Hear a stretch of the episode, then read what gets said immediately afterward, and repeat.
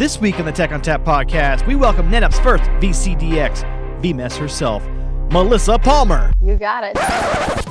Welcome to the Tech ONTAP podcast with Justin Parisi, Glenn Sizemore, and Sully the Monster. I love NetApp. Oh, yeah.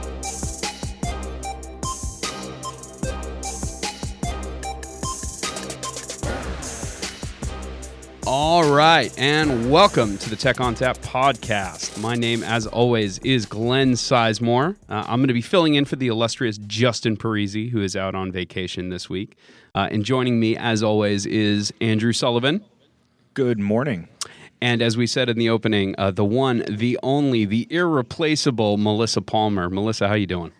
I'm great. How are you guys? Does that mean I'm you, Glenn, if you're Justin? Is that how this works? But, but yeah, sure. Uh, if you just want to argue with Andrew for the next 40 minutes and I can just derail the podcast at will, like this totally works. I feel like Okay, there's a good. beard joke that needs to be made here. I can I probably don't have a beard, and that's not going to happen. I'm just just letting you guys know that. Well, I'm glad that we established that. I can probably fill in a dad joke at some point in the episode. I have faith in my ability to, to do that.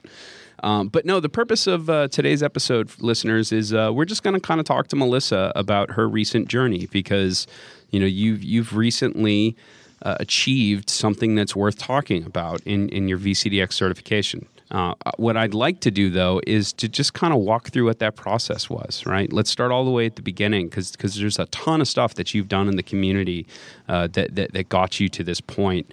And the reason that I want to do this is is to just kind of lay out there. You know, from time to time. I, I know Sully, you and I have this conversation with our peers.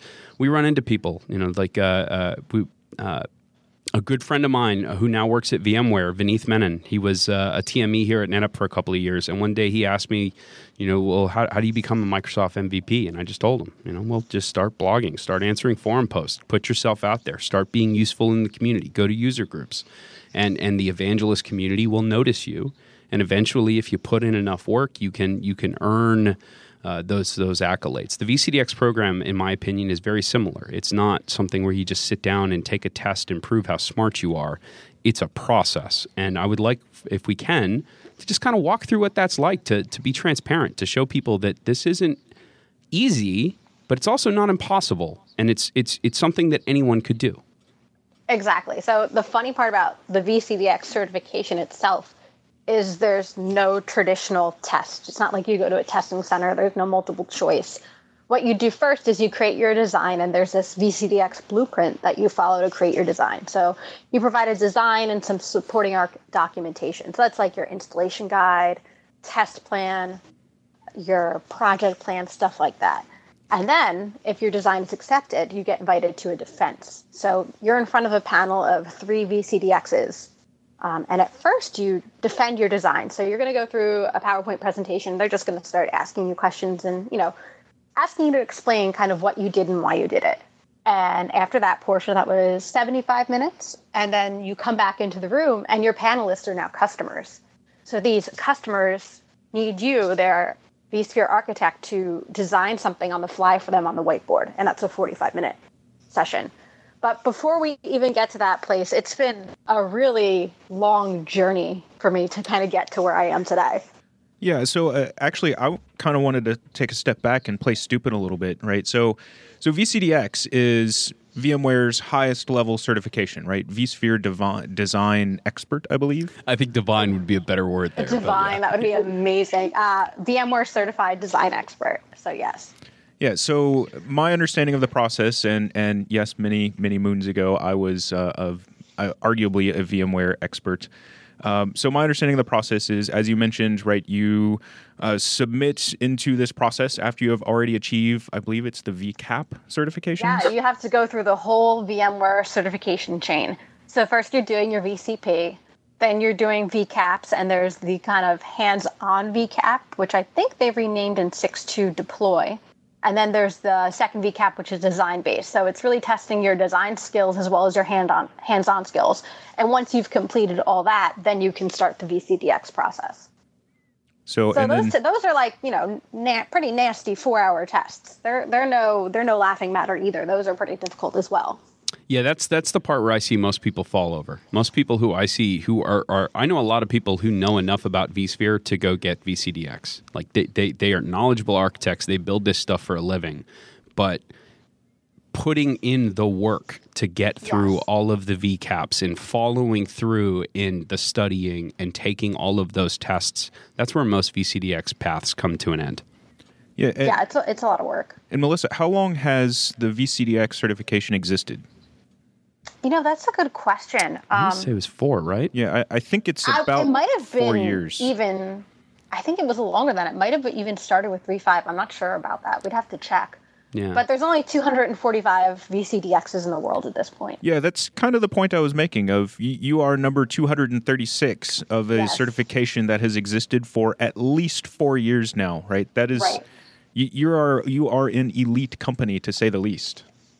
Yes, and it was a very long journey to get here. And you know, one of the things about VCDX is it's really about the journey. The journey itself will, even if you're a good architect going into it, it will inherently make you an even better architect. Oh, absolutely. You know the the the, the reason I, I never had any doubts uh, for you personally, Melissa, when, when, when you when when you started, when you submitted your, your your design, and then when you booked your flight to go out there, I never had a moment's hesitation that you Oh, were going to ace this. And the reason for that is because of the design masters. You have been Oh, running yes, yes. a, a open community version of VCDX for the past three years. And and as we all know, the best way to understand something is to teach a class on it. And when you're running an architecture contest, well, you better be pretty damn good at architecture, right? So Yeah, so it's something that I never had a moment's hesitation for you personally, but but for for the listener abroad who who perhaps doesn't have that expertise, who doesn't have that background, um, after you go through the VCAPs and, and you establish that core baseline of expertise, which, you know, that's a couple of years of, of studying and taking tests. Um, how do you actually take that next first big step into the, I think I want to be a VCDX. I think I want to go down, as you said, this process. What is the first step in that? really the first step i think is a self-assessment and you know the thing about vcdx as much as it's about the technology it's also about the softer things like meeting a customer's business requirements you know identifying risks and mis- risk management. And like i said besides your architecture diagram it's how do i run this with standard operating procedures? How do i deploy this? What, what would this project plan look like? So it, it's pretty much the whole uh, design of a vcr environment from soup to nuts. So part of it is a self-assessment, and I'm not sure if anybody just takes the VCAPs for fun and then is like, "Well, I don't know, maybe I'll do this VCDX one day." I think a lot of people who are taking the VCAPs are on that path and they want to do it eventually, right? So it's about do I have these skills, and if I don't, how do I go and get them? So, as you mentioned, the virtual design master competition is a great way to do that. We do these mini architecture challenges where you're submitting a little miniature VCDX design. You know, we're trying to get you into that critical thinking and how to think like a VCDX. So, it's do I have that skill set already? And if I don't, how do I go out and start building it? So once you w- once you go through that self assessment, which I, I love how you started there, because that I agree that's that's probably the absolutely the most productive first step. You know, looking internal. Do, do I have do I have all the soft skills that this job's going to need? If not, I should pause here and go develop those, and then I can come back to the technical. Once you get over those soft skills, though, you know, in your case, you had to to take their template and build your design. What no, did no, no, you? you, you don't take their template. oh, okay. No, no, no. Correct me. I'm not a fan of templates. Uh, I started with blank Word documents. So the template you're kind of talking about is you have this blueprint, right? And it lays out what areas of the design do they want to see. So it's things like virtual data center management, compute, storage, networking, virtual machines. So kind of the core infrastructure for virtualization environment. Yeah. From that point, it's up to you to interpret that blueprint and how it's going to translate for you. And what does that actually mean? If this was a customer and this is what they were asking for, how would I provide it? So really, you start with a blank Word document, and you just you start going. You, you create an outline and you start working on your content areas. And for me personally, as I did that, kind of my template I was developing, so to speak, evolved. And I noticed myself towards the end of my documentation, I would go back and fix stuff in the beginning because even just in the phase of writing my design, I had evolved so much. I looked at what I did at the beginning. I'm like, I could do a lot better than this, so let me go and fix it. Yeah, I know when I was doing research on on VCDX leading up into this uh, particular recording, you know, most people say that they write somewhere in the neighborhood of 200 pages worth of documentation, and that's that's the end product. That's not counting when you go back and, as you said, revise, right? And some people Right. do it two or three or four times to get to what they finally feel is an acceptable submission.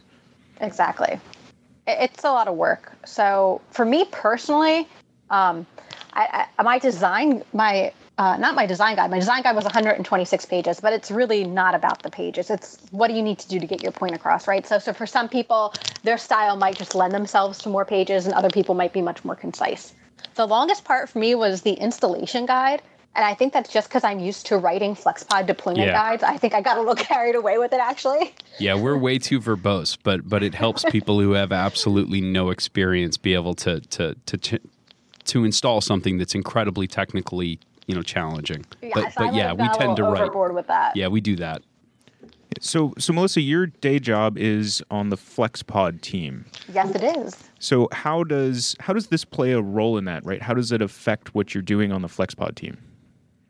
So, you know, on the FlexPod team, we're working really closely with Cisco to create the Cisco validated design. So, usually those are a design guide where we're telling you what the architecture looks like and why. And the deployment guide, here's a step by step guidance on how you deploy that. Uh, we'll also do something called an NVA, which is a NetApp architecture where we, we, we do most of the work versus working hand in hand with Cisco. So, depending on, you know, what we're presenting, it might be either or. Um, I see this really helping me when I write the design guides, really making sure that I'm explaining why we're doing stuff and tying it back to how customers can use that to, you know, uh, cut down their time to market or enable whatever business goals they're trying to get to with this document. The only problem we have with FlexPod is we don't know your customer specific business goals, right? So we're going to try to leave it open ended and give you all the ammunition you would need as a NetApp partner or a NetApp SE to kind of take it to the next level and bring it to your customer and tailor it to them specifically. Yeah, well said. That's uh, the the the Cliff Notes version of that that I've always liked is you know the job of FlexPod is to remove as much risk as possible from any architecture. Exactly. It- yeah. And, and every time I advocate for FlexPod, right, one of the things I say is, you know, Glenn, you and I previously worked together, right? We Yeah. were considered architects in our previous role, right? Well, the reality of that is once every three years, right, you spend six months going through and being an architect and redeploying everything. Yeah. As opposed to something like FlexPod, where you have people like Melissa, who this is their job, you know, nine to five, Monday through Friday, and really it extends well beyond that, obviously, right? Of this is what they do all the time. You know, use that expertise, right? Capitalize on it, and you know, they, we, NetApp, FlexPod, take this very, very seriously to the point of having quite literally the highest certification, right, available. Yeah. And that's, I think, that is what kind of helped me get over the edge. Like I said, VCDX has been a goal for me for a very long time. I, I remember when I was still a customer, I was looking on how to get my VCP, and it was VCP4, right? And I read this thing on VCDX on the VMware site. I'm like, you know what? That would be really cool if I could do that someday. And that was that was years ago. And you know, now I've kindly got around to it. I've got a lot of great exposure through my career to all the different aspects of things. You know, I was a customer, then I was an SE, and now I'm a FlexPod TME. I feel like that was kind of the thing that got me over the final hump, right? I was getting back hands on into that nitty gritty. How does everything work? How do I put it together? And how do I design it? So for me, that was kind of the final step. And, you know, just even giving myself the confidence to say, you know what, I can go do this now. Yeah, I think I think your personal story is is is a great uh, lesson for for the industry as as a whole, right? Because I think you know you can take a look at your your personal journey through that process. You know, you spent was it two three years as an SE for some of the largest, most important accounts we have in in in the Northeast, helping them figure out how they were going to build these incredibly complex environments to solve real business challenges Exactly. all of that experience is why you're so good at your, your day job on FlexPod. And then the reps that FlexPod gives, that, that, that just lends itself naturally to something like a VCDX. But I love the fact that the VCDX program provides an avenue for anyone to get this expertise, right? If you want to know what this job is like, there is an open certification held by one of the most respectable vendors in this business, period, that will walk you through how to do it. Exactly. So you built your you built your blueprint, which had to encompass the complete data center architecture. Um, Right. Tell me out a little bit. What was uh, kind of the theme of your design? What was the challenge that you were solving, and how'd you go about it? So what I did to come up with my VCDX design is I pulled on a lot of that experience I had as an SE. I had a lot of customers that were doing a similar thing. They were going through these infrastructure refresh projects, right? So first oh, maybe yeah. you start with your network, then you do your storage, and then a lot of customers are moving to that virtualization first model. Then it's time to refresh your vSphere environment. So that was the premise. You know, we had refreshed different areas of our infrastructure, and now it was time to do a compute refresh. And in that, they were selecting a new compute platform, which just happened to be Cisco UCS. Of course, as if there Of was course. anything else to choose. Of course, of course, of course. If you can afford it, man, it's the fastest car in town.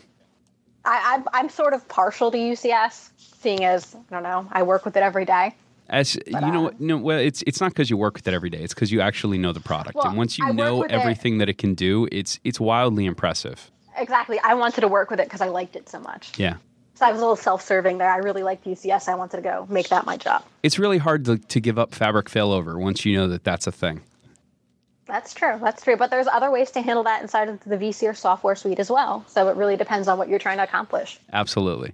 So ba- ba- before I so rudely interrupted you with our inside banter, um, so clearly we can't get into the actual details of how you built this this infrastructure uh, to do all of this stuff. I assume because because the panel you know is there's probably some sort of agreement around don't talk about this process. So we're walking a pretty fine line here already. Yeah. So, you know, kind of the first rule about Fight Club is you don't talk about Fight Club, that sort of thing.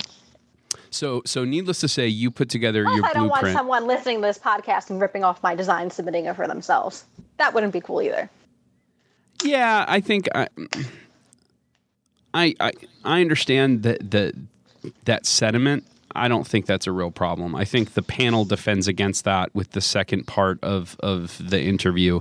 You may be able to to copy someone's work to get you through the first 45 minutes, but in the second 45 minutes if you don't actually understand what you're talking about, they're going to figure that out pretty quick. Yeah, and I think one of the reasons I actually passed my first attempt was, you know, this is something I had lived as an SE. Um, it were it, there was problems I had been solving for a customer. Even when I was a customer, you know, it relied heavily on the way I things I used to do as a customer because I, I worked with a lot of scale. So I think that was part of the benefit I had is just living it and being so intimate with it that I knew exactly how everything worked and what the requirements were off the top of my head. Yeah, yeah. That it. I mean, think about it, right? Design master. it kind of implies that there is no hesitation that you've done your ten thousand hours. You're ready to walk in the front door and just answer questions, right? Yeah, and honestly, for me, it was about the whole journey. I pulled on everything for this. I went on, you know, I was a customer and we were doing, you know, engineering and operations on the same team. So I got my first exposure to architecture as a customer, but I also worked on, you know, supporting the environment. The, as SE, more architecture skills, more working with customers to streamline their processes. It just, it's something that just was a very long time being built and coming for me. So let's let's uh, kind of turn turn the table a little bit here. You know, we gone we went through the the process and, and the history. You know, th- how, how you got to the the, the panel itself. Uh, we we touched on the panel as much as we can. We can't really get into the nitty gritty details there, unfortunately. Uh, let's kind of turn to the future. You know, now, now that you've got this, you know this this is a long term goal that you set for yourself five six years ago, and and just put your nose to the grindstone and slowly kept chipping away at it. Six years later, you got to the top of the mountain. What do you do now? I'm going to Disneyland. No, I'm not really, but that might actually be a good idea. That'd be probably a pretty cool trip. I, I if I were you, I would just go back to every single conversation where someone disagreed with me over the past six years, and I would just reply back with bump and my email signature, which now included VCDX two thirty six. That would that, that would I just go back through my email and just bump a million threads, throwing my title out there. That's it. That would be actually really entertaining to do. Nevertheless, as funny as I think it would be for you to go back and just bump all those old threads, you're too nice of a person. That's not actually going to happen. So let's pivot to something we can actually talk about. Uh, what do you think of the new release of vSphere? Now that you've got uh, this this this different kind of perspective, and, and you've you've spent an inordinate amount of time thinking about possibilities and potential. What uh, have you had a chance to look at six five yet? Yeah, I've been kicking the tires a little bit on it. You know, I've been a very kind of retrospective lately with all my vSphere experience, and I started with like 254 back in the day, right? Yeah. So when I look at the features that we have now, my mind is just kind of blown by all the great things we can do.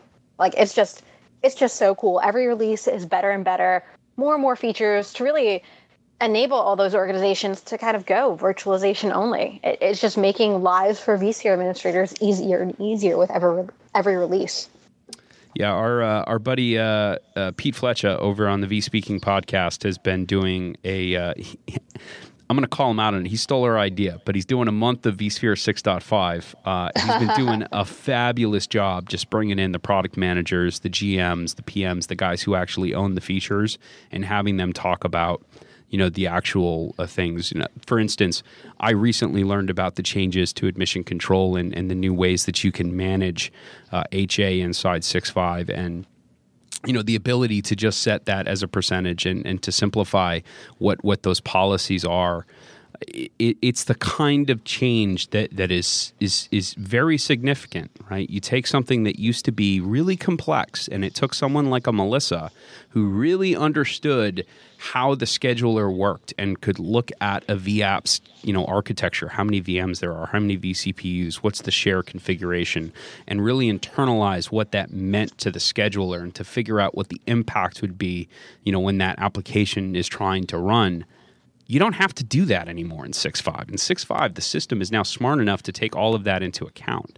Like those kind of advancements, they they they I, I feel like they go under the rug a lot because you take a feature that used to be 27 dialogues and now it's just a checkbox. But but those in a lot of ways are the, the ones that impress me the most.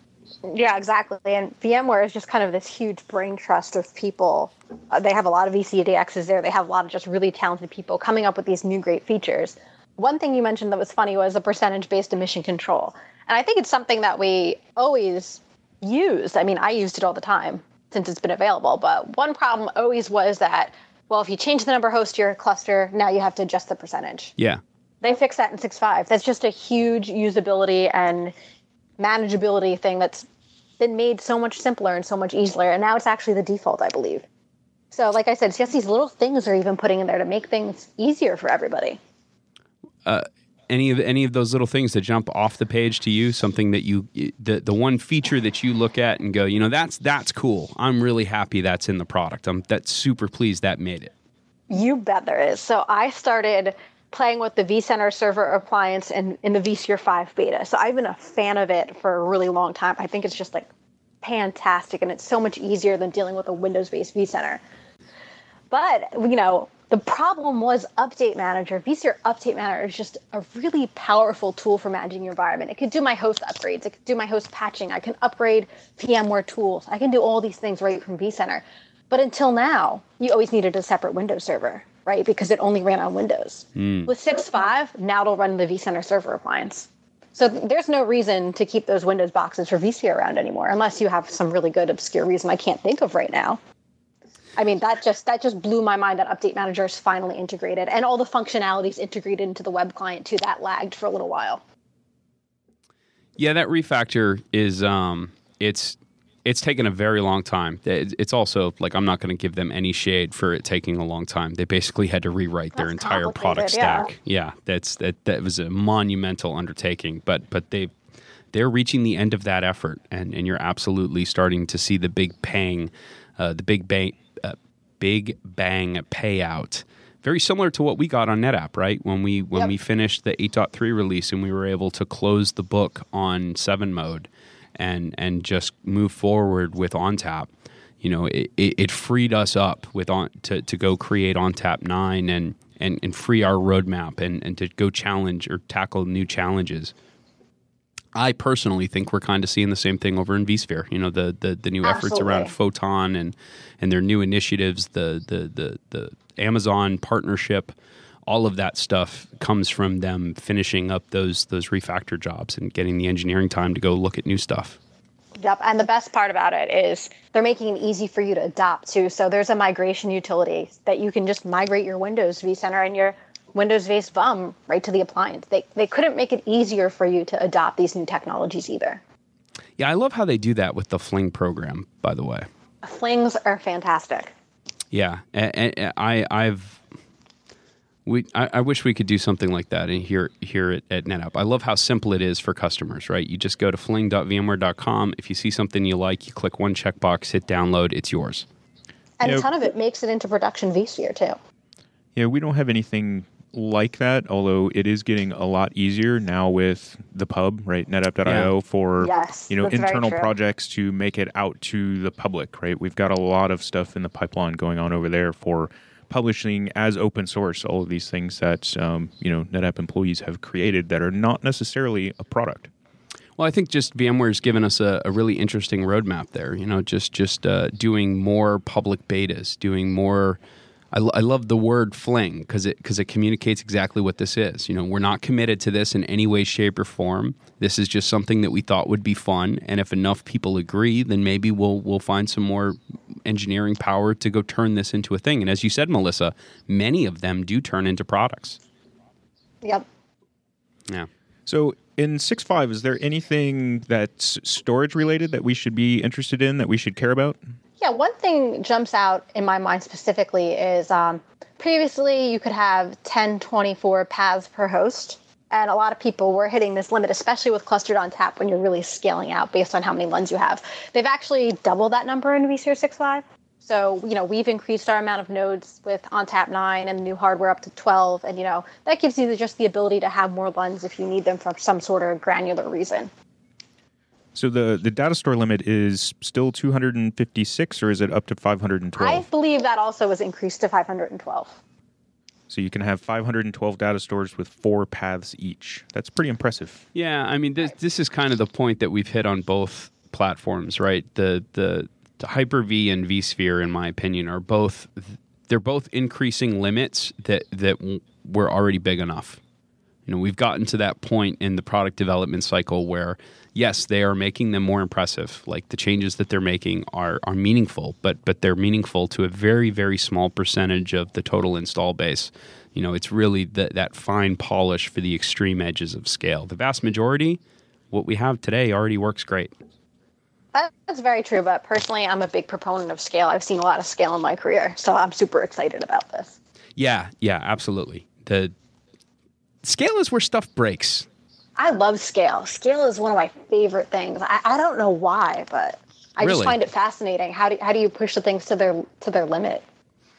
That's uh, that used to be uh, our buddy Dan. That used to be the, his his trigger word. You could get him in a fight in any meeting just by going, "But how does it scale?"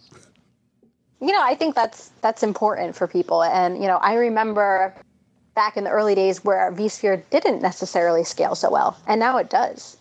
I know in vSphere 6 that you could have up to 64 nodes in a cluster. I don't think they changed that in 6.5. I'm pretty sure it's still the same, but that'll take care of a lot for a lot of people. That'll give a lot of organizations the ability just to manage, you know, one vSphere cluster. You know, perhaps let's, uh, d- along those lines, I'd be interested to pick your brain, and, and, we're getting we're getting to the top of our time today. Um, what about the operational complexity that, that scale sometime introduces? Because I that's the argument that I always have internally in the team, as you know. You know, we talk about best practices and, and settings and and and really worried about, okay, well, you know, we're we're working with UCS. We can put two thousand servers under a single management domain. We better have a strategy that can handle that kind of implementation.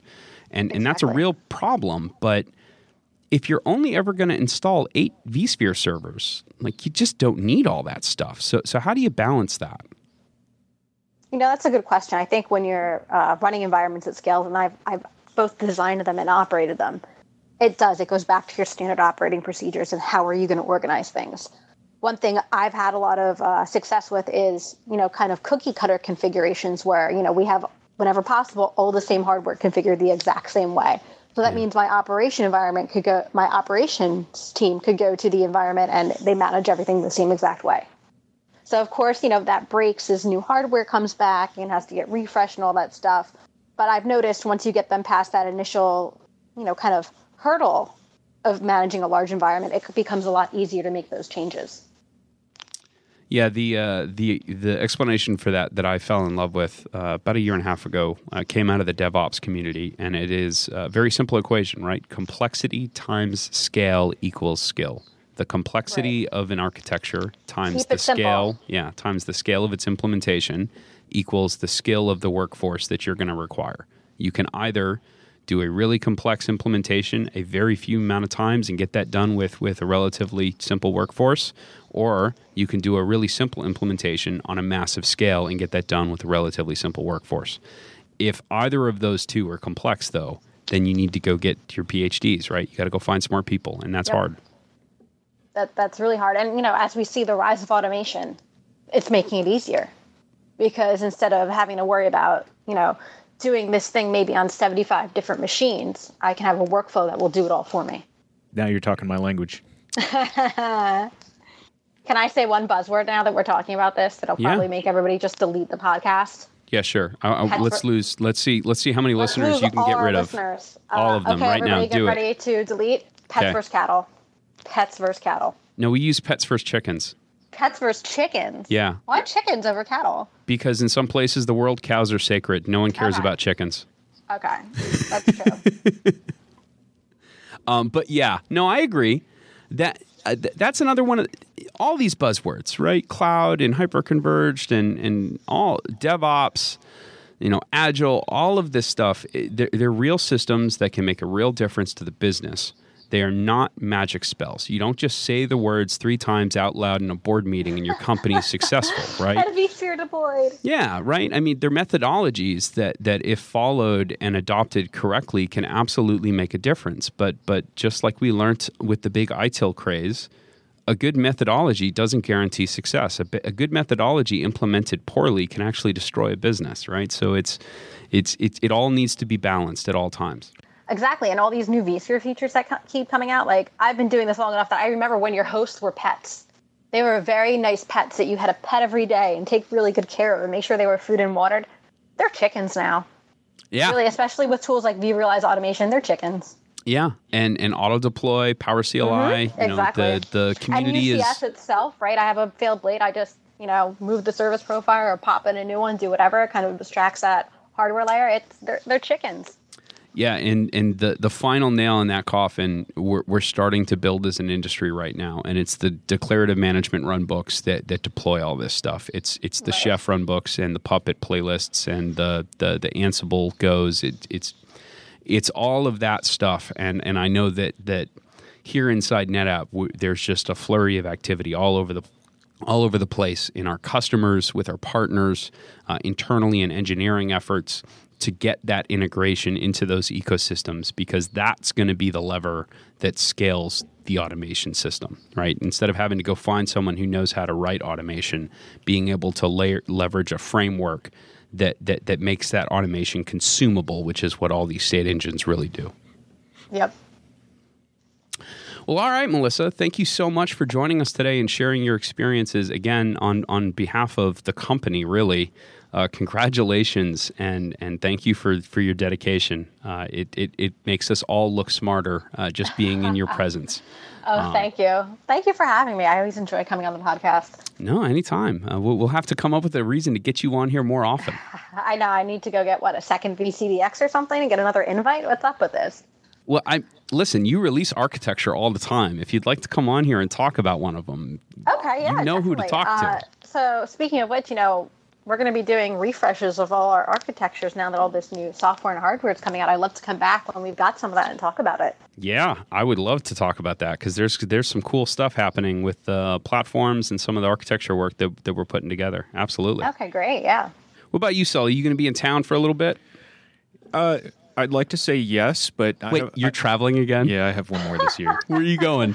Uh, I'm going back to Las Vegas, my least favorite city. Um, uh, not not because well, I've never been there in the winter before, so this could be interesting.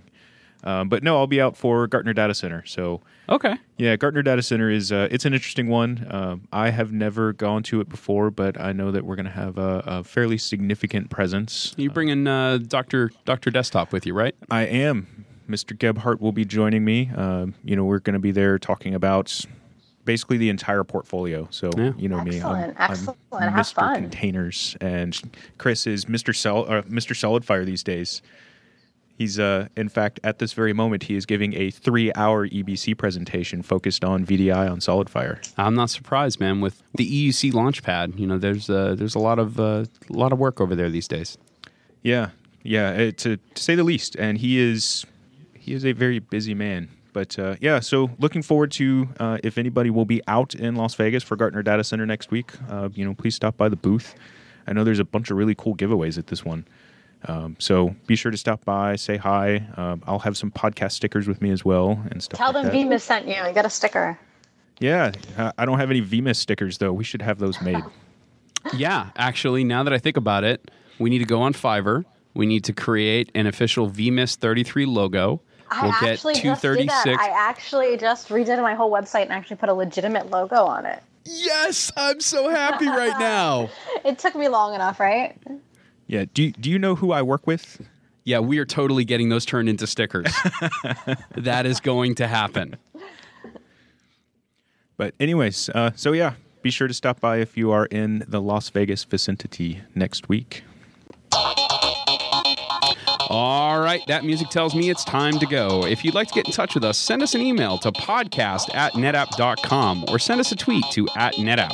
As always, if you'd like to subscribe, find us on iTunes, SoundCloud, and Stitcher or via techontappodcast.com. If you like the show today, please leave a review. On behalf of the entire podcast team and the rest of NetApp, I'd like to thank Melissa Palmer for joining us today on this week's episodes. As always, thanks for listening. Oh, yeah. I got to record that again. Your last name's not Palmer anymore. I haven't. So I haven't like changed it. It's like halfway changed. Like everything still says Melissa Palmer. Well, that's your call. Do you care? Yeah, I mean Palmer. Oh, yeah. So they go look up the Melissa Wright in the VCDX directory. There's no such person. So I've been a slacker.